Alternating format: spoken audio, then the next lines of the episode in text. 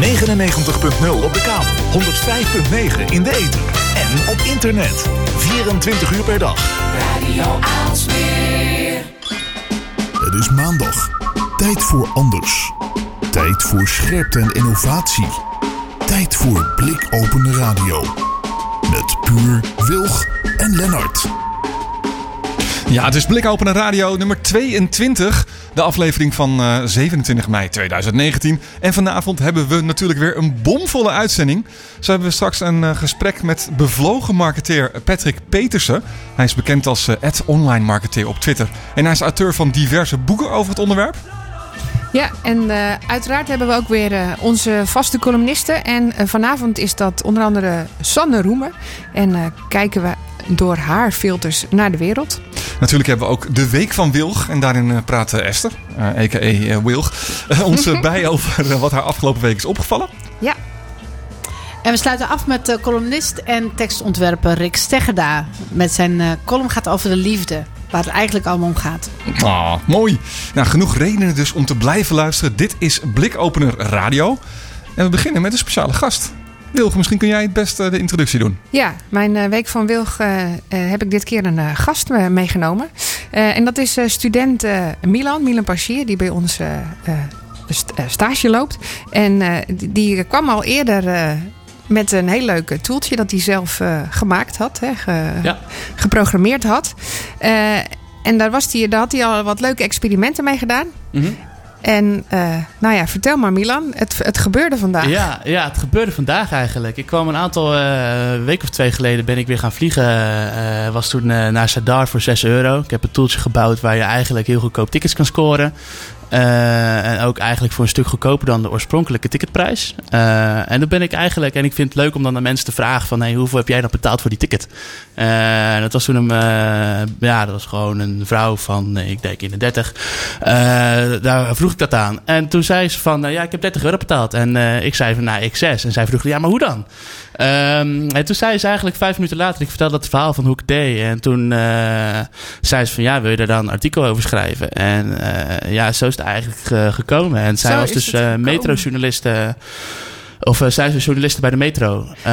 ja. Dus ja. vandaag uh, staat uh, Milan in de metro. Uh, ja. Met de kop vliegen voor 1,64 euro van Londen naar Oslo. Ja. want om, om het een beetje te testen heb je ook dat, dat toeltje zelf gebruikt. En dan ben je in de meivakantie, ik geloof, naar zes verschillende steden geweest. Ja, ja dus eigenlijk hoe het ging is van... nou ja, ik vertel gewoon even hoe die tool simpel werkt eigenlijk. Hè. ik ben gewoon vorig jaar zomer ben ik erachter gekomen van dat het bij bijvoorbeeld... je hebt bijvoorbeeld, als het gaat om Momondo... Dat is een alternatief voor Skyscanner. Uh, dat is een website naar... waarmee je vluchten kan zoeken. Yes, ja, ja, precies. En dan kun je dus uh, naar eDreams gaan. En uh, dus je vult eerst een, een, een, datum in. Hè, en de, ook de airport waar je van heen wilt gaan. En de bestemming daarbij. en dan heb ik eigenlijk gezien van... hey, als je bij hun gaat, dan is het een stuk goedkoper. En toen heb ik eigenlijk mijn laptop een weekje... Ja, eigenlijk als het ware dichtgeklapt. En toen weer open gedaan. En toen zag ik dat die vlucht nog goedkoper was. Ja, het is eigenlijk heel gek. Uh, toen ben ik dat eigenlijk, die, dat, dat, dat werkt dus ook met cookies. Hè? Dus bijvoorbeeld, ik boek dat dan ook bij eDreams, heet dat, eDreams. Uh, toen heb ik gezien dat je daar dus, uh, ja, dus ik heb die cookie opgeslagen. En toen heb ik een stukje software gemaakt die dan eigenlijk bij Ryanair, Wizz Air en Norwegian Airlines dus die vluchten scant. en dat heb ik ook geautomatiseerd van wat die ticket dan daar kost. Ja. Uh, en toen vloog ik bijvoorbeeld twee weken geleden van uh, Eindhoven naar uh, Sadar. Dat is, ook een badplaats in Kroatië voor 6 euro. Vloog ik door naar Stockholm. en dan van Stockholm naar Gdansk. En die ik betaalde voor Stockholm Gdansk bijvoorbeeld een euro of bijvoorbeeld drie. Ja. En dan krijg ik dus ook die boekingsbevestiging van eDreams. Ja.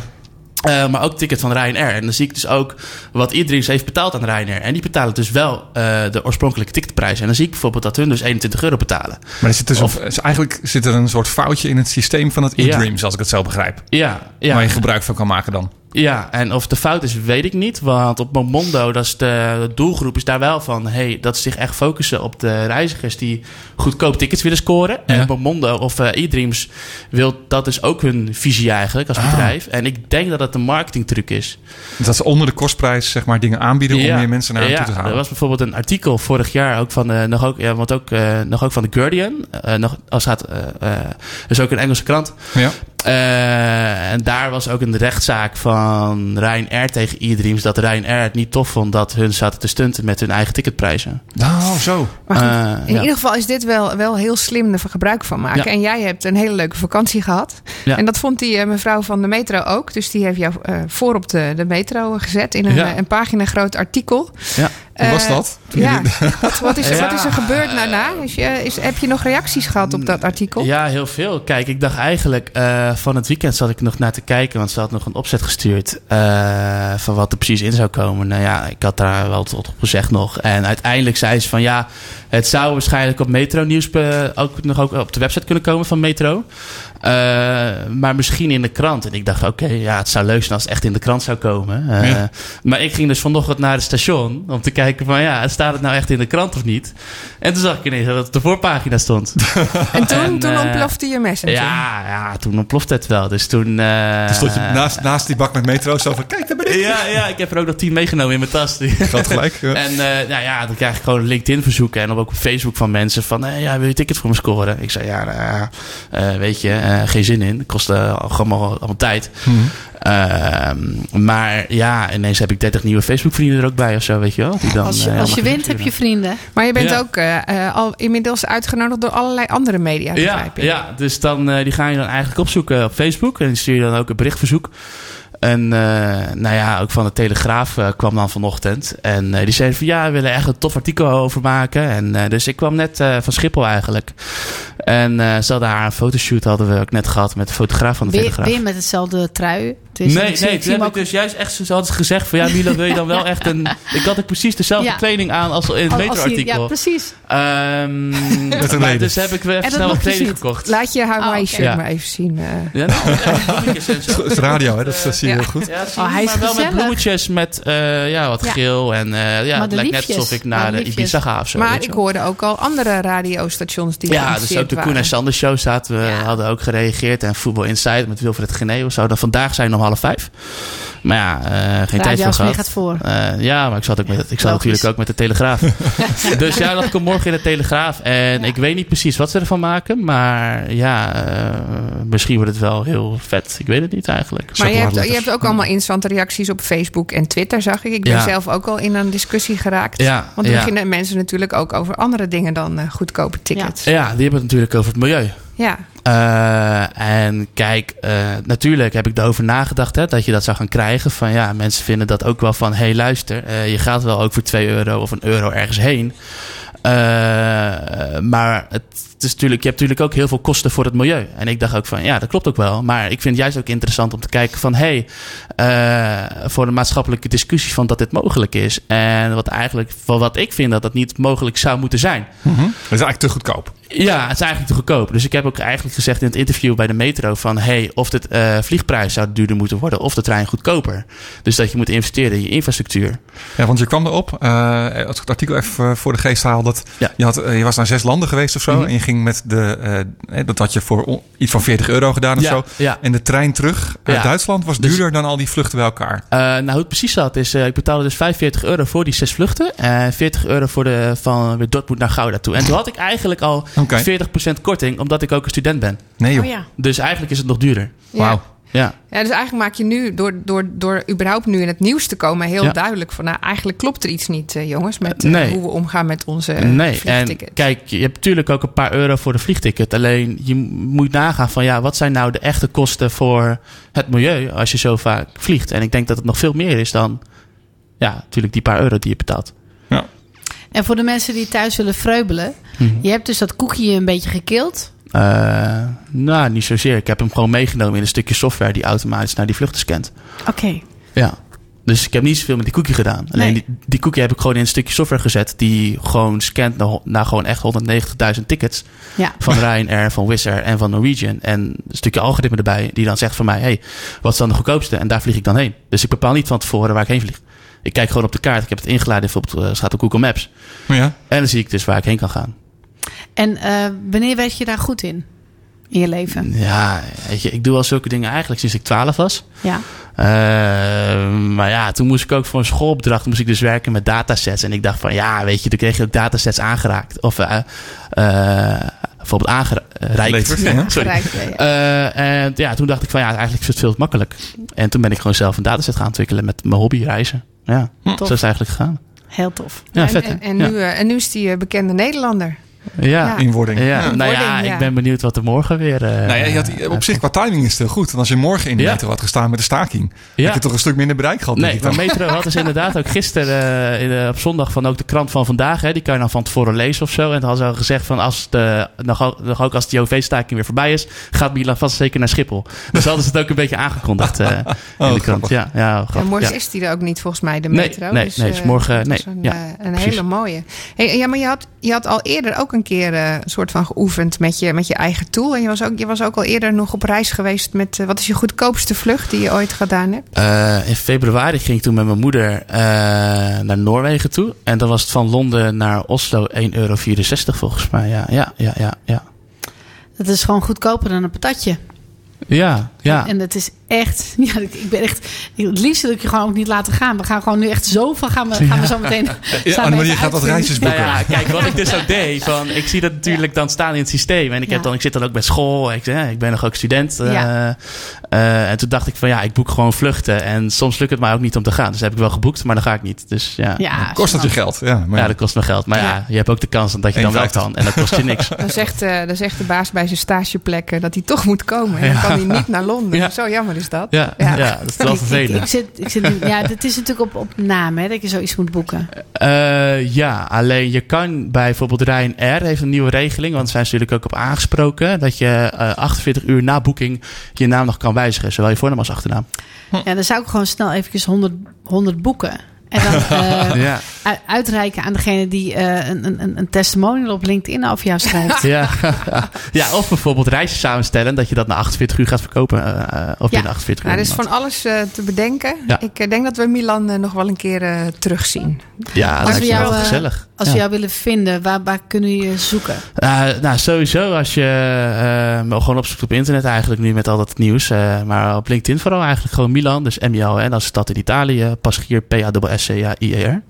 P-A-S-S-C-A-I-E-R. Mooi. Dankjewel. Ja, alsjeblieft. Can't write one song that's not about you. Can't drink without thinking about you. Is it too late to tell you that everything means nothing if I can't have you? I'm in Toronto and I got this view, but I might as well be in a hotel room. Yeah, it doesn't matter cause I'm so consumed, spending all my nights reading texts from you. Oh, I'm good at keeping my distance. I know that you're the feeling I'm missing. You know that I hate to admit it, but everything means nothing if I can't have you. I can't write one song that's not about you. Can't drink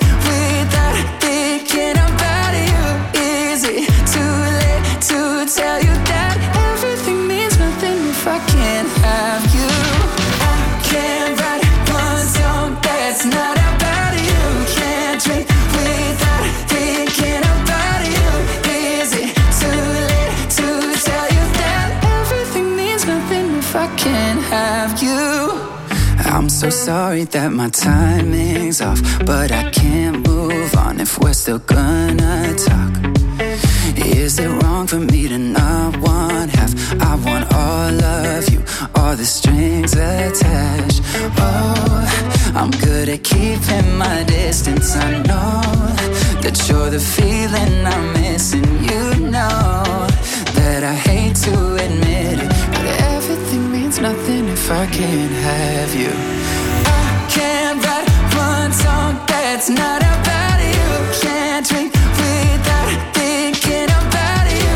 Is it too late to tell you that everything means nothing if I can't have you? I can't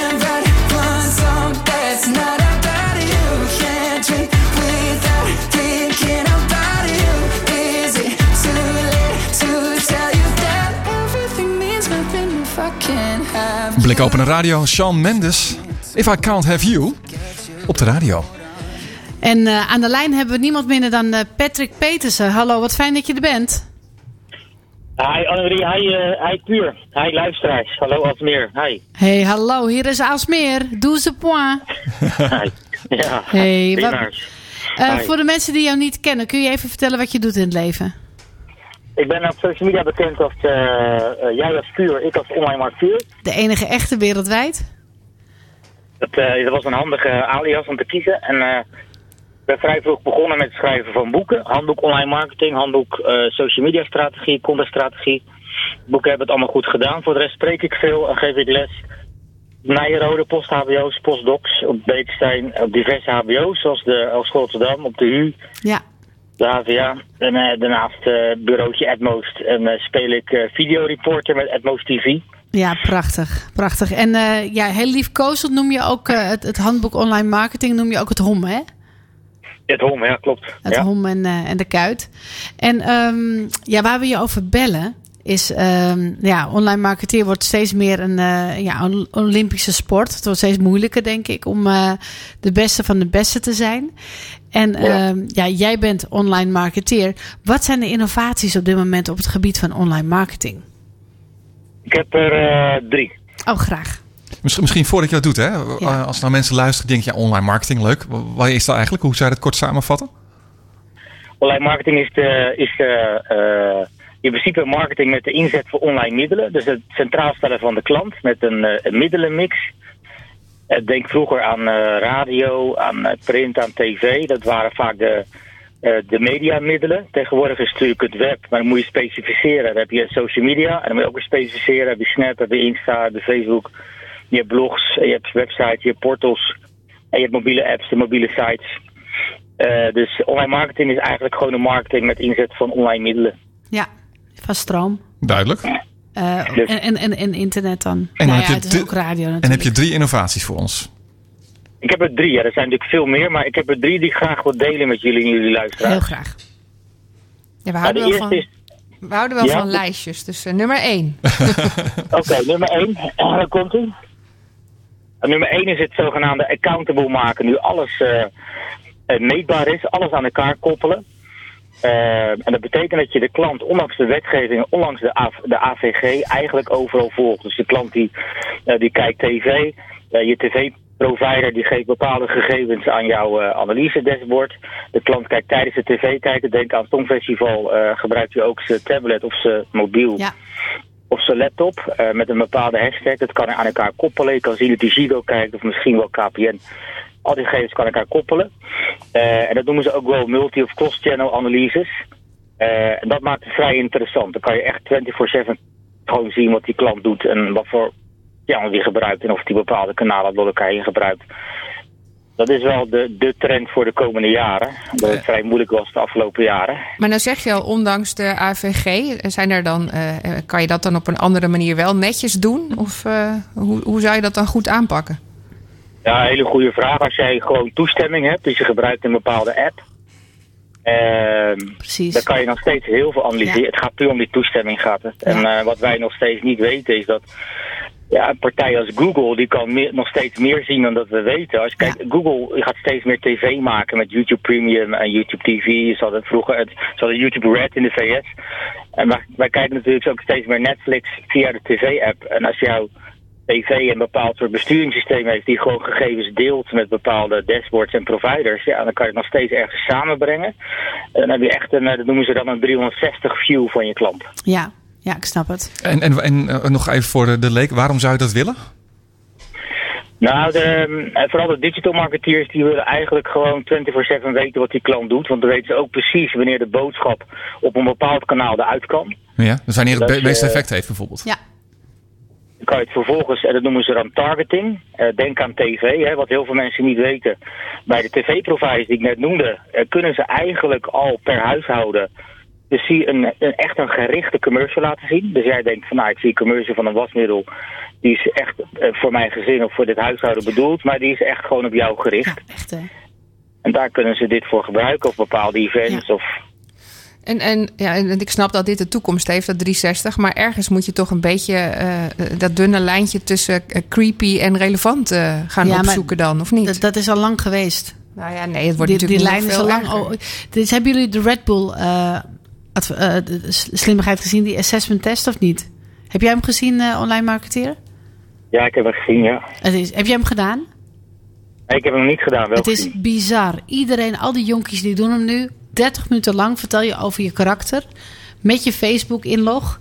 Nou ja, dit is niet alleen 365. Dit is ongelooflijk. Echt, je hebt nu eigenlijk verteld wat je karakter is. En wat, eigenlijk alles wat je bent aan Red Bull. Het is ongelooflijk. Wa- en waarom Ja. doen jongeren dat? Wat is de incentive? Omdat Wat het gewoon leuk ze? is. Het, het, het Gewoon lijkt, leuk. het lijkt heel grappig. Het lijkt Ja? heel fantastisch. Dat, dat, ja, Ja, er zijn ook heel veel jongeren die inmiddels niet meer zoveel gegevens loslaten. En daarom vraag ik het ook eigenlijk. Hè, van, Ja. Wanneer eh, zit daar nog een lijntje of moet je nog ergens rekening mee houden? Als- Want hier gaat het natuurlijk wel naartoe. Maar er zijn natuurlijk ook mensen die steeds meer zich, re- zich realiseren eh, dat, men, dat men gevolgd wordt op ja maar Tante. Ria realiseert zich dat niet. En die zegt gewoon... Ja, ik, ik, ik eigenlijk ook niet. Wat denk jij, Patrick? Nou, het zijn goede opmerkingen. Het is een hele goede discussie die speelt natuurlijk. Het is ook een beetje een trend omdat jongeren eh, na een aantal hacks en na het, eh, het lekken van een aantal gegevens hebben gezien hoe gevaarlijk het is als je veel te veel gegevens deelt, vooral open. Je ziet een trend bij jongeren dat ze gesloten social media netwerken kiezen, zoals Insta die ze dichtzetten eh, en, eh, en Snap. En je ziet dat de oudere jongeren misschien daar iets naïef in zijn, te veel delen op LinkedIn, eh, te vaak hun Twitter open. We krijgen heel snel negatieve discussies en aanvallen die je reputatie kunnen schaden. Dus het is, wel, het is wel tweeledig. Aan de andere kant, we hadden het net over advertising, wat bij de meeste de pain in the ass is, maar wel waar we als, mar als marketingafdeling nog steeds geld mee verdienen. En we hebben die media gewoon nodig. Kijk, als je zegt, ik, ik wil heel weinig van mezelf loslaten, dan moet je accepteren Ja. Dat je gewoon hele globale, watige eh, advertenties ziet die totaal niet relevant zijn. En doe je het omgedraaid, ja, dan krijg je heel gerichte aanbiedingen te zien die je waarschijnlijk helemaal niet ervaart als, irritant Nee, of als waar je hart sneller van gaat kloppen. Ik word heel blij van badpakken met, twee, met maatje 42. Ja, dat, ja, dat, dat, dat is... Dat is heel klein, toch? Ja. Het kleinste maatje, toch? ja, ja, Ja. ja, ja, je, ja je wordt ook blij van, van, van ehm, reclame die bij jou past. Dus dat is wel mooi. Het scheelt weer irritatie. Maar het gaat om natuurlijk om eh, om nummer, het eh, geld. nummer twee eh, hebben, ze inmiddels. gewoon volgende, volgende lijst. Nummer twee. Oké, nummer twee. Nummer twee eh, heb ik mogen meemaken tijdens de Next Web in Amsterdam. Dat was twee weken geleden. Het was Ja. de lancering van de Nike Fit app. En wat Nike daar doet is augmented reality op een hele toepasbare, niet trendy en nerdy manier naar de massa brengen. En wat zij doen, je kan, iedereen kan die app gratis downloaden uit Nike Fit. En je kan, eh, je hem hebt gedownload, kan je je mobiel op je eh, voeten richten. Je moet even je schoen uitdoen. En dan eh, analyseert hij eh, precies wat de juiste maat is voor bepaalde sneakers. En het schijnt dat, dat wij heel vaak net ernaast zitten, zeg maar, qua maat. En zij, zij checken dat en krijgen heel precies een maatvoering op basis van augmented reality. En augmented reality, dat kennen we van Pokémon Go. En het was heel Ja. speels, heel trendy en dat soort dingen. Maar we gaan nu naar een wereld dat augmented reality echt gewoon ingezet kan worden op een eh, vrij handige manier. Echt heel usable. Wat fijn. Ook heel fijn. Ook weer met die badpakken. Oké. nummer, nummer drie. Ook bijvoorbeeld. en, en nummer drie eh, ligt heel dicht eh, ook bij Puur. En dat is dat social media ehm, opnieuw weer een opleving beleeft, zeg maar. Je ziet een beetje dat we met die algoritmes leren omgaan, ook marketeers. Dat het gewoon goede content moet zijn en dat je vooral echt moet zijn en dat je moet engagen. Je moet dus likes ontvangen en mensen moeten reageren en in dialoog gaan. Wat je daar ziet, op aanvoering eh, of met aanvoering van Instagram waar je kan kopen en Pinterest waar je in Amerika al een paar jaar kan kopen. Je ziet dat social media eh, wordt misschien wel jouw meest belangrijke koopkanaal. Denk aan Pinterest waar je heel makkelijk plaatjes kan scannen. Eh, je kan prijzen bekijken, omschrijvingen, reviews, likes. En eh, in de VS kan je, kan je al bestellen, kan je al kopen via PayPal. En dat komt heel snel naar Nederland. En in Nederland kan je het Instagram kan je al kopen. Dus eh, de, de toekomst van webshops zit hem bijvoorbeeld in, eh, gewoon in die social media kanalen. Heerlijk. Dus Dank eerst, je. eerst geïnspireerd worden en dan eh, daardoor meteen ook een soort impuls krijgen van, hé, dat wil ik hebben. En dan meteen kunnen Dat is- kopen. ja. Ja, en Ja, je dat ziet het hele. Ja, plaatje, ja. plaatje gelijk. Hè. Als je een tuinhuis wil kopen, wil je natuurlijk ook zien hoe dat tuinhuis bij andere mensen staat. En wordt het dan lastiger voor die, voor die online verkopers om dat te doen? Want het is natuurlijk versnipperder. Of is dat Ja. gewoon een hele andere manier van? Ja, goede vraag. Ik vind wel dat de meeste eh, met e-commerce, want zo noemen ze dat dan, hè, webshops en online verkoop, dat ze wel aan het slapen zijn. Ze onderschatten dat steeds meer jongeren hun reis gewoon via Insta kopen. Dus ze, ze raken geïnspireerd door een influencer die een mooie vakantie laat zien. Ja. Te checken wie het geleid heeft binnen een netwerk. Nou, dat, dat zijn, kan je vergelijken als reviews eh, en als autoriteit. Die breng je naar die kopen. Ze kunnen direct kopen zonder het kanaal te verliezen. Veel, veel, ja. We zien webshops altijd wel als heel vooruitstrevend en dat soort dingen. Maar er komt wel een nieuwe golf aan die misschien bestaande webshops eh, voor een deel kon wegvagen. Jazeker. En Patrick, hoe ben jij ooit in deze wereld terechtgekomen? In, in dit Ik moeras? Ik ben heb afgestudeerd in de jaren negentig. Toen was het nog heel klein. Toen eh, Vorige eeuw? de eerste HBO, later universiteit. Hadden we, op de HBO hadden we vier internetcomputers. Ja. En toen elke vrijdagmiddag eh, kreeg ik hem. Ik had ingeschreven en ik mocht even een uurtje internetten. Ja. En eh, dat was in 91, 92. En toen dacht ik, nou ik ga hierop afstuderen. Het belang van internet binnen markt en communicatie. En er was nog helemaal niks. ja. Er was echt nog helemaal niks. Ik Dus je verdient die naam ook, online marketeer. Je verdiende hem Ja. je was een van de eerste. Ja, weet ik niet. Het pionierswerk kan soms heel erg... eh, Ondankbaar ja, zijn. noem je dat? Ondankbaar zijn, ja. Je catshot. Maar mijn begeleider die zei bij het afstuderen, het hele internet, dat waait wel over. Dat is gewoon een trend. En toen dacht ik, nou weet je wat? eh, Dat zullen we nog wel eens zien. dat, dat, ja, dat, hij heeft me zo op scherp gezet. Toen ben ik naar mijn eerste boeken gaan werken en lesmateriaal en trainingen geschreven voor Appoint. Dat was in Amsterdam, hadden we de eerste echte internettrainingen, internetmarketingtrainingen in 93, 94. Ja, en... eh, De rest is historie. En ehm, wat is het tofste wat je de afgelopen jaren hebt meegemaakt op online eh, marketinggebied in jouw vak? Ja, het is arrogant te zeggen dat je als je voorspellingen hebt gedaan in weblogs op Marketing Facts en de Skyboys, dat die dan de tien jaar uitkomen. Dat is te arrogant, denk ik. Ik denk, eh, ja, even kijken. Wat het mooiste wat meegemaakt heeft, er ligt denk ik ook heel dicht bij jou dat eh, sociale media gebleken is dat het alleen maar werkt als je gewoon echt bent en eh, niet fake. Ja, Daar komen steeds meer mensen achter. Ik denk, Ja. Dat vind ik wel het allermooiste eigenlijk. Er is een harde kern overgebleven in de social media. En die is gewoon echt. En die, die trekt de car. En die, heeft, die, die, die brengt betekenis. ja, en positiviteit. Wat mooi. Echt heel gaaf. Tof. Ja. Nou, dankjewel eh Patrick. Als we meer willen weten over jouw hommetje en, en over jouzelf, waar moeten we kijken? Makkelijkste is weer online marketeer en dan .tv. Ik ben nogal visueel. Ja. Online. En dan, eh, En kom je een keertje hier naar de studio ooit? Eh, ja, ja, is leuk. Ja, ja, lijkt me hartstikke leuk. Ja. Goed zo, afgesproken. gaan we regelen. Oké, dan eh, tot En snel ik weer. Want mee. ik heb weer genoten. Dankjewel. Oké, alsjeblieft. Doeg. Trouble, trouble, come follow me when I'm down on my luck and I'm on my knees. Cause all it takes is a song to set me free. Oh, trouble, come follow me.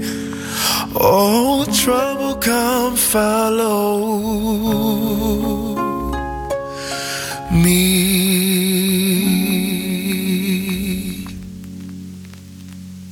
Trouble, trouble around my door. When storms are raging, I'll be standing strong. They won't be taking me down, so I'm gonna be around. So trouble knock twice on my door. Trouble, trouble, don't pass me by. I'll take the road less travel, cause I'll take my time. Cause I'm taking this strong, won't be hypnotized. I'll let my troubles just pass me by.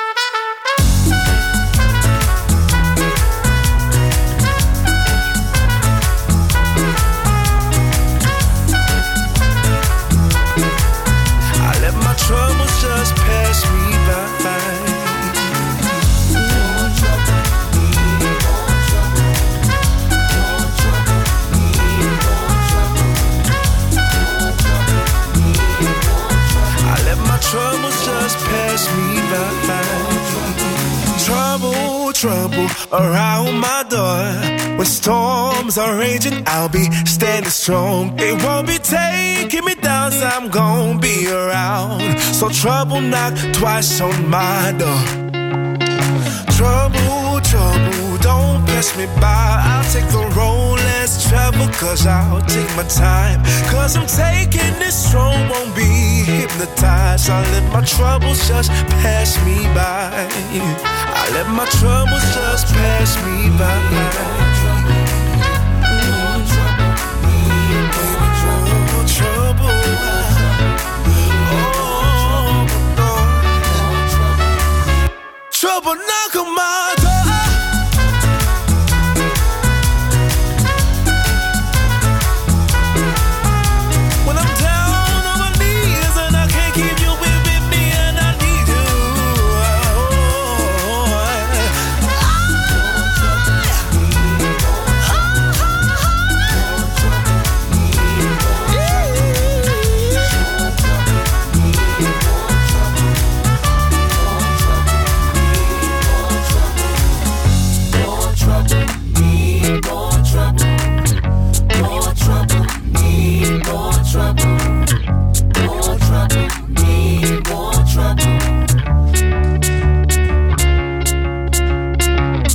Bakermat en eh, Albert Gold en Trouble bij Blik Openen Radio. En ook bij Blikopende Radio aan de telefoon vaste columnist en adviseur maatschappelijke ontwikkeling, zoals wij dat mooi zeggen, Sanne Roemen. Hallo, hi. Ik Hey, ben, eh, Sanne. ben wel weer benieuwd naar jouw filters eh, vanavond. Oh man. Ja, ik moest eh, even nadenken, want normaal gesproken krijg ik op zondagmiddag al mailtjes van lezers die zeiden van... Mam, je hebt me weer aan het huilen gemaakt en zo. Oh, Ja. echt? En dat, wa- dat was nu helemaal niet. Ja, dan, dan zit er iets ontroerends of... Nou ja, anyway. Dat was nu helemaal niet. Dus ik- toen ik vandaag eh, zat te denken over de uitzending... toen dacht ik, heb ik hem wel verstuurd? Want ik heb. Maar ik heb hem verstuurd. En er zat een link in die ik zelf nogal veelzeggend vond. En dat was een soort samenvatting van het boek eh, van Deep Work van eh Cal Newport. Vertel. Nou, dat, dat boek heb ik niet, niet gelezen. Ik was eh, diep aan het werk, denk ik. Maar ehm, dat gaat dus over eh, wat eh, kan je doen om in een diepe staat van werk te echt in een flow te werken. En ehm, dat is iets waar ik heel erg van hou.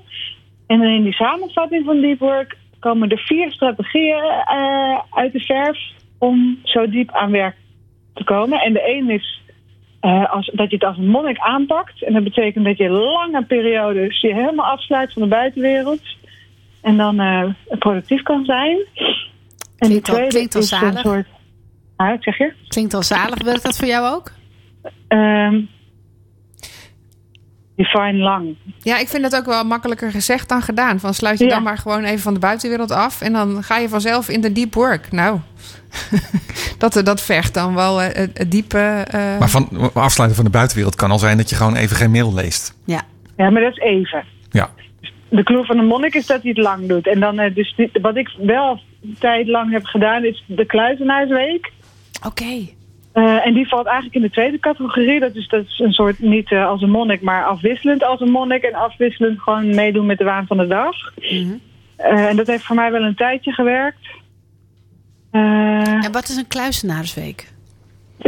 dat is dus inderdaad alle tekst eruit en produceren, creatief werk doen. Oh ja. Dus schrijven of ja, in mijn geval schrijven. Ja, mooi. Maar het gekke is dat me dat dus... Toen woonde ik in Haarlem en dan had ik geen vrienden. ja, ja.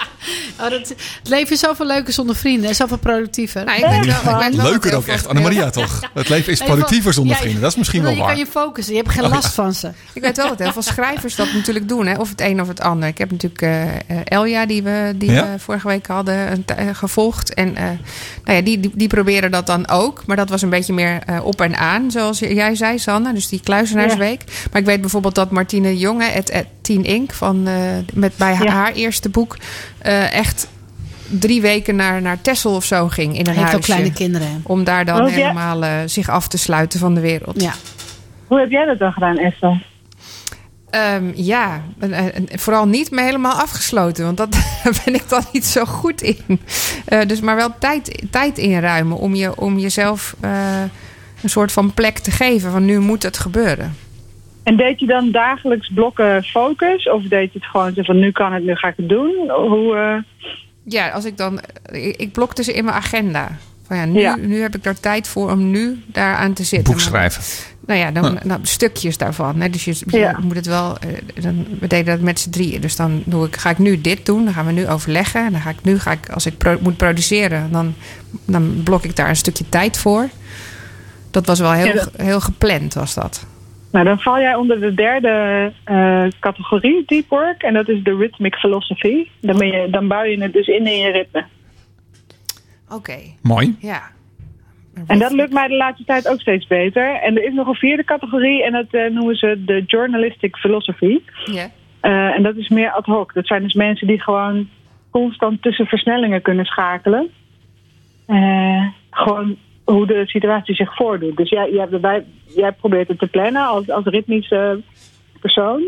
En Ja. zij hebben zoiets van, nou, Het ligt natuurlijk ook aan de Ja, taak, ik- hè, jongens. Nee, ik denk het dat het aan natuurlijk wat anders, ook wat anders ligt. Want ik ben van nature meer van, nou ja, als het dan komt, dan, dan moet ik dat doen. Hè? Van, eh, Ja. maar, maar dan krijg je geen boek af. Ja. Eh, dus er is een noodzaak om dan met die, met die eh, journalistic philosophy wat geplander om te gaan, denk ik. Oh, zo. Nou, kijk, ik, wat wat ik hier moeilijk aan vind, weet je, als je een grondwet moet schrijven voor een land, kijk, dan ben je natuurlijk, eh, ja, dan is het denk ik wat handig. En, en Het gebeurt niet zo dan, vaak, dan gelukkig. bijvoorbeeld een recept, die eh, receptenblog. Hè, dat, dat, dat ligt natuurlijk ook aan de inhoud van, van wat je moet produceren.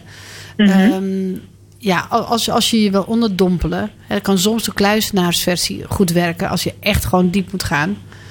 En soms is het gewoon dat, dat, dat, dat je wel blij bent met de reuring om je heen. Ik weet bijvoorbeeld eh, J.K. Rowling. Die heeft al haar ehm, ja, boeken geschreven gewoon in een koffieshop. Vind ik ook best wel tof. Hè, dat je dan je zo kan afsluiten met een kindje erbij. Vind ik echt wel respect dat, dat, dat, dat haar dat gelukt is. Maar de kern is eigenlijk eh, dat, eh, dat voor iedereen is anders is, Sanne, begrijp ik. Nou, eerlijk gezegd, ehm, snap ik het nog steeds niet.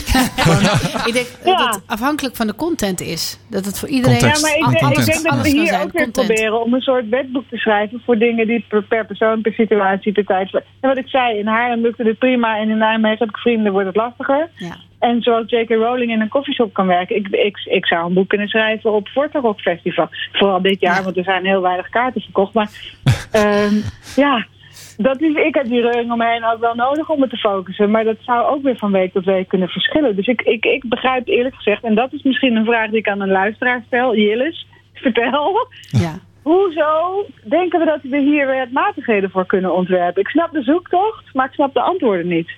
Ja, precies. Nou ja, en, en eh, per persoon verschillend. En dan zegt Annemaria de content. Maar ik, ik, eh, eh, ik heb dat ook wat Lennart al zegt. De context ook. Hè? Want als, ik, ik, Ja. dom- ik dompel me om in de context, onder in de context die ik nodig heb om dat, dat te kunnen produceren. En als die context dan is, ik moet eh, wat meer van mensen weten. Zoals J.K. Rowling die, die inter- over interacties schrijft. Dan is het misschien logischer om je daarin onder te dompelen. Ja. Eh, terwijl je voor research je moet onderdompelen in andermans teksten en onderzoeken om daar iets van te snappen en mee te kunnen maken. En wat werkt voor jullie, Lennart? Wat werkt, werkt voor jou? Ik denk dat het heel wisselend is. Ik, kan, ik, ik werk s'nachts in, in lange halen. Goed, als ik in een flow En, zit. en welke, welke tijden het hebben we het dan over? Whatever it takes. Heb jij de, de vogeltjes wel eens horen fluiten Zeker. Ik ook zeker. Zeker, ja. Mooiste tijden zijn dat. Ja, nee, gewoon niet gestoord worden en Ja. heel erg kunnen focussen zonder dat er afleiding is. Dat is het meer. ja. Meer een soort tekort uh, aandachtspannen, Ja. denk ik. En dan werkt dat. Als je er eenmaal in zit, dan ja, wil je ze niet stoppen. En dat is soms wel onhandig, want dan is het ja, op een gegeven moment toch wel drie, vier, vijf uur of zo. En dan, oh, Ja. En dan maken we daar maar gebruik van, van die Precies. flow. Ja, precies. Ja, voor, voor mij werkt dus dat, zo'n retraiteweek heel, heel, heel goed. Hè, dan, eh, dan ga ik ook echt dag en nacht door. Dag en nacht ben ik met, met, met, met, met, met alles bezig. En op een gegeven moment komen dan al, ben ik echt die, die, die stipjes met elkaar aan het verbinden. Dat is zo tof. En dan heb je ook natuurlijk die- dat het af moet hè, binnen die zeven dagen. Voor mij is dat echt fantastisch. Ook, ook wat, met wat meer afstand nemen. Van, en, en, en ook me wat meer verbonden voelen met mijn klant. Mooi. Ja, mooi. Ja, zo zie je maar. Dat is voor iedereen weer anders, hè? Grappig. Hier, ik zeg het. Maar het is in ieder geval geduid, het is uitgelegd. En het boek, eh, en je zegt het is een samenvatting, dus het boek beschrijft eigenlijk in detail die verschillende manieren. Nou, nee, het gaat veel meer ook in op eh, wat gebeurt er met je als je met deep work bezig bent en wat is het belang daarvan. Dus het is, eh, Neurotechnisch, ja. Ja, nogmaals heel eerlijk, ik heb het niet gelezen. Het staat wel op mijn wensenlijst, maar die wensenlijst is heel lang. Echt hè? dus ik was, ik was eerst even blij met die, met die samenvatting en die heb ik dus gedeeld. Ik denk, oeh, dit is van waarde. En eh, naarmate ik er meer over nadenk, denk ik, ja, het is wel eh, die wetmatigheid die ze proberen te vinden, is volgens mij toch weer niet gelukt. Wanneer is jouw filter geslaagd? Als je, als, je, als je heel veel reacties krijgt of maakt het niet zoveel uit? Ja, ik doe het echt voor mezelf. Het is gewoon een beetje een channeltje. Soms deel ik die linkjes door de week en dan denk ik, ja, eh, ik lees het dan op zondag nog een keertje goed om te kijken Ja. of het in mijn filters mag of zo. En eh, ik vind het wel leuk om reacties te krijgen. En ehm, wat ik ook grappig vind is dat sommige mensen ook heel inhoudelijk gaan reageren op linkjes naar artikelen die ik gedeeld heb. Alsof ik ze zelf Ja, geschreven heb. Oh ja. bent. Ja, Ah, alsof je eigenaar bent. vertellen, Ja. Nee, terwijl ik ben, heb niet per se behoefte aan het gesprek over die linkjes. Maar toch, eh, als mensen dat dan delen, is ook waardevol. Snap ik. Hey, als mensen jouw eh, filters willen eh, volgen, hoe kunnen ze dat doen? Filters.sanneroemer.nl en dan eh, je e-mailadres daar intypen. Wauw. Dankjewel, Sanne. Dank jullie wel. Dat was weer fijn. Tot eh, nou, over een week of drie, vier spreken we je weer voor een nieuwe column. Leuk, tot dan. Tot Veel plezier dan. nog. Hoi, hoi. Eh, Hoi. dan gaan we nou, naadloos steeds weer door met de Week van Wilg. Ja, we begonnen de uitzending natuurlijk al een beetje met de Week van Wilg. eh, met eh, Milan en zijn mooie verhaal. Ehm, maar ik had nog wat meer dingen. Ik vond het leuk om Milan het zelf te laten vertellen. Maar normaal gesproken bespreek ik natuurlijk gewoon wat ik, eh, wat ik tegen ben gekomen deze week. En een van de dingen die ik tegenkwam was, was een, een app van de politie, die ik wel heel interessant vind. Ehm, het, eh, de politie en het eh, Openbaar Ministerie hebben gezegd van... eh, we krijgen zoveel aanvragen van burgers zelf... die eigenlijk ook al zelf op onderzoek uitgaan... of mee willen helpen met onderzoeken. Ja, ook Sherlockje willen spelen. Sherlockje willen spelen of, of niet geholpen worden... omdat nou ja, het niet op de prioriteitenlijst staat bij de politie. En, en dan toch zelf dingen gaan doen. Want uiteindelijk wil je er natuurlijk zelf ook achterkomen... wie er bij jou de fiets uit de schuur gehaald heeft. En toen dacht de politie, als er dan zoveel mensen zijn die dat, die dat graag willen of dat ook gaan doen, kunnen we dat dan niet ook op een bepaalde manier wat, wat beter leiden? Zodat het ook, veiliger ook. niet in het openbaar. nou ja, maar dat het ons ook zou eventueel zou kunnen Oh, helpen. Dus Mooi. dat je ook gestructureerd daar documentatie van zou kunnen hebben. Eh, en zo is eh, er een nieuwe app eh, ontstaan. En die app die, die is gelanceerd. Eh, met een kleine proef eigenlijk. En ze beginnen maar in een aantal eh, in eenheden, zoals dat heet eh, in politietaal in Nederland. Eenheden. Oh ja. Ja, zijn, zijn een aantal eenheden in Nederland. Die, Ja. en in een aantal, ehm, eh, waaronder eenheid Oost, hebben ze dus nu een app gelanceerd. Dus, dus ehm, eh, waarbij je als, als burger, als er bijvoorbeeld niet iets meteen gedaan wordt en je wilt toch zelf ook wel op onderzoek, je gestructureerd camerabeelden kan opnemen, eh, geholpen worden met, met interviews met mensen, Dat eh, om zelf je, je onderzoek naar wat is er nou gebeurd, eh, gestructureerd te kunnen doen, zodat het ook de politie helpt en de documentatie daar dus ook over opgeslagen wordt. Hm. Eh, dus zo, zo heb je zelf, kan je toch iets doen en zo help je ook de politie. En het is nou niet de bedoeling meteen dat, Dat je, eh, dat, je, de- dat, dat jij het werk van de politie gaat doen. ja, dat je maar- achter de, de, de, de maffiabazen aangaat. Nee, het is meer eh, een, hulp, een hulpmiddel omdat er eh, gebleken is dat er mensen eigenlijk zelf toch ook al dingen gaan doen. Hè? Dus eh, nou ja, vooral bij voor wat kleinere dingen waar de politie eigenlijk weinig tijd voor heeft. Of dan zegt van nou ja, doe maar een aangifte, maar er gebeurt er weinig mee. Zijn er toch mensen die zelf dan op onderzoek uitgaan. En hoe kan je dan de politie en die mensen toch dichter bij elkaar brengen? Dat is eigenlijk waar het, eh, waar het voor bedoeld was. Ik denk ook dat er dan geen bewijsmateriaal verloren gaat. Wat je nu ook zag met die meisjes bijvoorbeeld die kwijt waren. Men, men begon te graven en dingen te doen. En ja, wie weet, op dat moment ben je gewoon de sporen aan, aan, aan het wissen. Dus als, als je mensen laat documenteren en, en, en, en, en eh, dingen laat opnemen... dan heb je ook gelijk het bewijs in, in, in Maar ja, videovorm. niet, misschien weer niet goed vast. Ja, ik weet niet. Nou ja, op de juiste manier ook. Hè? Want Ja. het is eigenlijk ook een proef van hoe kunnen we burgers en politie beter samen laten werken zonder dat daar ingewikkelde vraagstukken over eh, ontstaan. Hè? Dus eh, eh, hoe, hoe gaat dat dan wel volgens de regels? En inderdaad, hoe, hoe zorg je dan dat dat bewijsstukken zijn die ook Ja. gelden? Nou, en daar is dit eigenlijk een soort experiment voor. Eh, in eerste instantie alleen met kleine dingen, maar wellicht wordt het dan. eh, nou ja, uiteindelijk ook iets op een, op een groter. eh, Mag, ja, wat mag ik daar ook op inhaken? Graag, Milan. Eh, ja, want volgens mij is het ook onderdeel van een groter geheel. Want ik weet dat de politie bezig is met een nieuw beleid om politievrijwilligers in te zetten. En eigenlijk zijn het er nu ongeveer 2800. Eh, en dat je dat weer weet, Ja, 2800. nou ja, ik weet dat mijn vader, die is dus ook nog directeur van het beleid van politievrijwilligers. Vandaar. Dus vandaar dat ik het uit mijn hoofd eh, weet. Eh, en dit valt er volgens mij onder. Ja, dit, is, onder, dit is het stukje burgerparticipatie. En hoe ze die op, Ja. goed kunnen koppelen Nee, maar aan juist voor het beleid politievrijwilligers van, is toch ja, burgerparticipatie, precies. denk Ja, ik. dat is hem. Alleen wat er nu eigenlijk is gebeurd, of wat er nu gebeurt, of wat ze nu willen oplossen, is als je bijvoorbeeld ook een politievrijwilliger wilt worden en je wilt je dus gaan inzetten voor de maatschappij vanwege je eigen die je bezit. Bijvoorbeeld eh, als het gaat om data security bijvoorbeeld. eh, dan moet je eigenlijk ook een algemeen opleidingstraject in. En daar zitten gewoon heel veel mensen niet op te wachten. Die willen gewoon niet een jaar bij de academie zitten van hey, Precies. eh, ja, ik heb, gewoon van ik heb, waarde ik zijn heb helemaal geen zin in het leren Ja. van bijvoorbeeld, eh, bijvoorbeeld als het gaat om handhaven of weet ik veel wat. Ja. Of eh, dat soort dingen. En wat je dan nu eigenlijk krijgt is dat ze eigenlijk op maat gesneden dingetjes proberen. Of daar eigenlijk ook nog beleid op maken van hey, hoe kunnen we nou juist nog ook die politievrijwilligers die juist heel veel kennis hebben, die ze nodig hebben binnen een organisatie, voor, eh, eh, om die in te zetten. Ja. Mooi. Ja, ja, dus deze app kun je eh, dingen doen die eh, elke burger mag verrichten, zoals getuigeninterviews afnemen. eh, maar dan begeleid door de app onderzoeken of camerabeelden eh, eh, opnemen en foto's toevoegen van bewijsstukken. En buurtonderzoek uitvoeren. Ja, dit is toch Dus, eh, super spannend. want eh, iedereen een heeft wel een, mooie- beetje een politieagent in zich. Ik, ik hoop dat, eh, dat, eh, dat het dit verder gaat dan alleen een experiment. Vond in ieder geval een mooi innovatief initiatief van de politie. Nou, inderdaad. En daarmee een eind aan de week van Wilg, denk ik. Yes. Nou, wil het ook al dat we ons eh, ehm, ja, afsluitend, eh, niet het toetje van de week, want die titel is natuurlijk voorbehouden aan Hermaniak. Maar wel als afsluiter onze columnist Rick Steggerda. Rick, goedenavond. Ik wil ook graag het toetje van de week zijn. Dan ben jij vanavond ons, eh, onze sorbet van de week. Is dat wat? Ah, ja, leuk. Lekker. Hallo. Met, met zo'n vlaggetje, zo'n eh, parasolletje erin dan ook. Hey Rick. Ja, hoi. Je hebt een column voor Oh. ons deze week en dat gaat over liefde, begreep ik. Ja, ik ehm, zat te denken en ik, was, eh, ik ben verhuisd onlangs. En toen vond ik allerlei papieren terug. En toen vond ik ook iets terug wat ik 15 jaar geleden over de liefde schreef. En toen dacht ik, laat ik dat eens voorlezen. Prachtig. Mooi.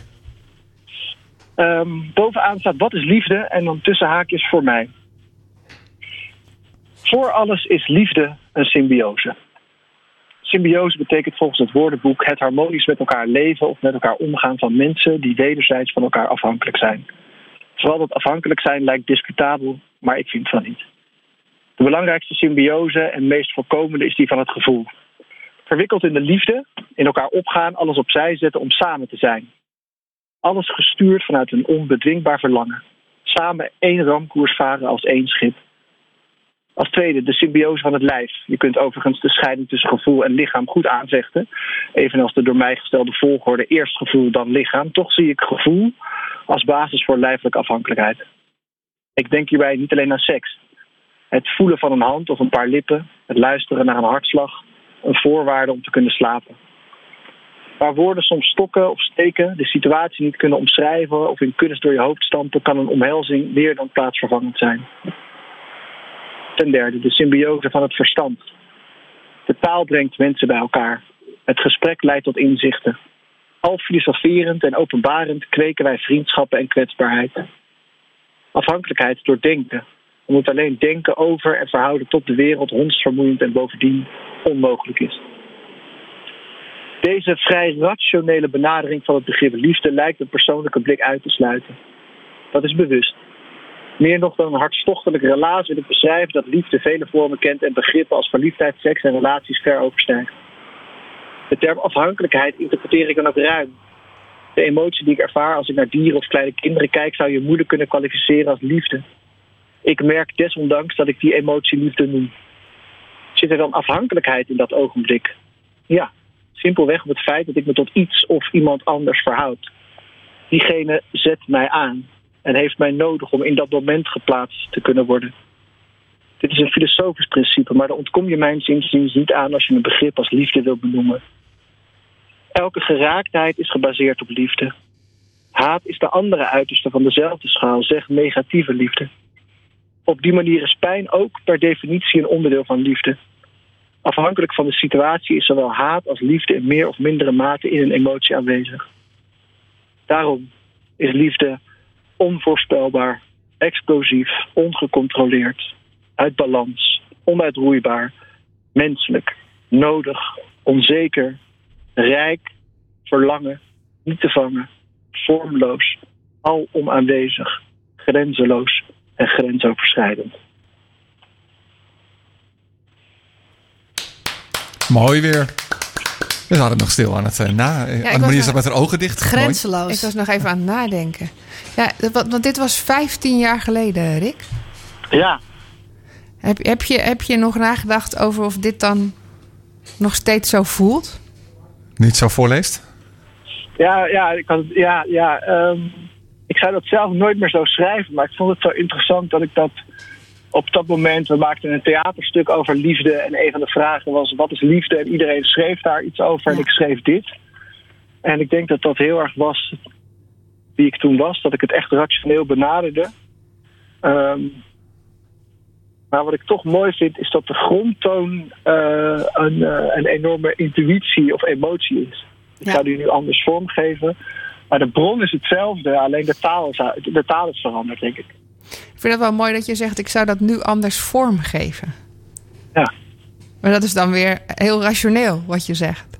Nou, nee, anders vormgeven in taal. Ik zou andere woorden kiezen of een andere vorm kiezen. Eén die eh, denk ik meer recht doet aan eh, hè, dat laatste, die laatste opsomming. Ja, dat, is, dat is een andere vorm en die ademt of die, die zegt iets anders dan wat daarvoor staat. En dat zou meer de vorm zijn die ik nu zou zoeken. Rick, je, je, hebt, je hebt nu nog meer liefde in je leven dan toen, hè? Want je hebt nu ook eh, een kleintje. Ja. Ehm, je zegt van ja, eigenlijk zou ik alleen de vorm willen veranderen, of toch misschien ook de inhoud. Dat er meer opoffering in komt. Oh ja. Eh, ja, ik heb daar wel vaak over nagedacht. Over eh, mensen die dan in oorlog zijn of zo. En dan, dan hun leven zouden geven voor een kind. Ja, Ja. Daar, kan ik, daar, daar kan ik me niks bij voorstellen. In, in die zin dat ik me er letterlijk niks bij voor kan stellen. Ja. Eh, terwijl de, de, de, de- ik die gedachten meer toe kan laten dan, dan toen ik geen kind had. Ja, snap ik. Snap Ja. ik, ja. Ja, want zo is liefde natuurlijk net zo goed leven en de verandering die dat met zich meebrengt. Ja. Nou, misschien, eh, misschien schrijf ik voor volgende keer wel... eh, wat is liefde voor mij, maar dan anno eh, 2019. Heel graag. Dat is mooi. Zal ik dat, zal ik En, dan doen? we dat over, over, over 15 jaar weer. Ja, ja, ja. ja. Nou, dat lijkt me goed. Mooie pijlstok. Een soort momentopname dan. In, deze, in, deze, in dezelfde samenstelling. Goed. Ik, Ja. eh, ik teken ervoor. Ja hoor, zeker. Graag. goed. Wat, eh, wat was hier weer goed, eh, Rick? Als, als we meer over jou willen weten, heb je al een, Ja. een, een, een bundel gemaakt? Nee, ik heb nog geen bundel. Moest er vandaag nog wel aan denken. Maar jij Ja. zei dat het een heel goed kerstgeschenk was. Dus dat wordt een kerstgeschenk. Ja, je hebt nog de tijd. Ja, Ja, dat ik weet ik niet. Hij moet tijd. natuurlijk wel in de winkel liggen dan met, eh, met kerst. Ge- oh ja, ja, gebonden, hè, productietijd. gebonden. Ja, daar Ja, weet jij dan weer alles van, hè? Hoe dat werkt met Ja. en zo. Ja, als je, ik heb begrepen van de uitgever dat als je met, met december nou een beetje in de winkel wil liggen, dat je dan toch wel eh, per 1 juni eh, het, het, het boeltje moet inleveren. Ai. Ah, ah ja, ik dacht dat het meer... eh, ik dacht dat dit een eh, uitgave in eigen beheer Ja, werd. precies. Kijk, En ja. dat ik dit met eh, studenten zelf ging boekbinden. Dat dacht Oh, ik. wat goed. Oh, ja, Kinderarbeid. creatief. Dat is goed. Ja, kinderarbeid. Ja, maar dat voor studiepunten, hè? Ja. Oh, ja. Wat slim, wat slim. Nou, dan zou het wat vlotter kunnen gaan. Maar Eh, dan moet je toch ja. rekening houden met de zomervakantie. Rick, Ja, in november gaat het beginnen. Rick, kunnen we een keertje eh, jouw kant op komen bij de, bij, bij de school in, ehm, wanneer de school weer begint? Is In dat leuk? Zwolle? Ja, Ja, dat is heel leuk. Oké, Doen we dat vind ik een goed een locatieuitzending vanuit Zwolle. Lijkt me Ja, fantastisch. dat is echt heel leuk. Ja, oké, goed. Dan eh, zie je ons eh, in de herfst dan een keertje voorbij komen. Dan gaan we in de werkplaats zitten. Dat lijkt me echt te gek. Oh, Ja, wat gek. goed. Oké, super. Nou, ik heb er nu al zin in. Ja, Ja. opgezwollen. Oké, super. nou, dankjewel weer voor dit. Het was weer eh, intens goed. Liefde voor jullie. Doeg, Liefde terug. Dag Rick. Hoi. Ja, jeetje. Nou, er gingen echt alle kanten op eh, deze uitzending. We begonnen natuurlijk met Milan eh, met zijn goedkope reizen. Ja, ik, ik vind dat het blijft intrigeren. En eh, volg gewoon eh, eh, Facebook en alle comments daar. Want het is, het is heel interessant. Ja. Nou, natuurlijk hadden we ook nog eh, Patrick Peters aan de telefoon. Ja, wat was hij goed en scherp, jongens. Online marketing. Ah, lekker een beetje op dim. Vond je ook Ja, qua Ja, stem. dat kwam door het eh, accent, denk Ja. ik. of Ja, niet? was echt Dat had ik had ongelooflijk. hetzelfde. Ik dacht, het is Dim. Ik hoor Dim aan de telefoon. Want hij was sneller, was hij. Grappig. Ja, het was leuk. Ja. Het was leuk. leuk. Eh, eh, is trouwens eh online marketeer eh, op Twitter, mocht je hem willen opzoeken. Ja, we zullen ook een berichtje even delen en eh Ja. soundbites doen en zo. Dat soort dingen. Ja. Eh, Sanne Roema hadden we door haar filters eh, over het eh, boek Deep Work. En de tips hoe je dan beter in focus kan geraken als je moet produceren. Nou ja, het is mij nog nooit helemaal gelukt. Ik denk dat het toch altijd moeilijk blijft. Dat denk ik ook wel. Ben en dat het heel persoonlijk is. wat, ja. wat, wat is focus, jongens? ja, ja, dat. Echt. Ehm, natuurlijk hadden we ook nog ehm, de Week van Wilgen met die eh, politie-app waar je het over gehad hebt. En als afsluiter eh, onze sorbet met parasolletje van de week. eh, Ja. Rick over de liefde. Ja, Gespreksontwerpen. ik denk niet dat ik dit zou eh, kunnen. Als, ik, als iemand liefde zou moeten vragen aan mij om het te beschrijven, Nee. ik weet het niet. Ik zou het ook niet zo goed kunnen, denk ik. Nou, ik, ik, ik, voor mij is dat dus opoffering. Ja, Vaak. dat dat, dat, dat, dat jij leven. jezelf minder belangrijk bent dan, dan iemand anders. Ja, ik denk gewoon, eh, liefde is het leven en, en net zo veranderlijk. Vind ik mooi. En de komende week hebben we echt weer. We zijn al aan het plannen voor eh, nou, maanden vooruit ongeveer. En nu ook al na de zomer eh, gaan we naar Zwolle. We gaan ook een keer naar eh Hermaniak toe. met zijn eh raceteam, Solar Raceteam. Ehm ja, hele interessante gasten de komende weken. Volgende week is nog een verrassing. Hou ons eh, Twitter in de gaten. Het Blikopener Radio. En zodra de afspraak eh, definitief gemaakt is, staat hij daar ook op. Eh, dus luister ook volgende week weer naar een nieuwe aflevering van Blikopener Radio. En we gaan eruit met Dua Lipa, de Swan Song. Fijne week.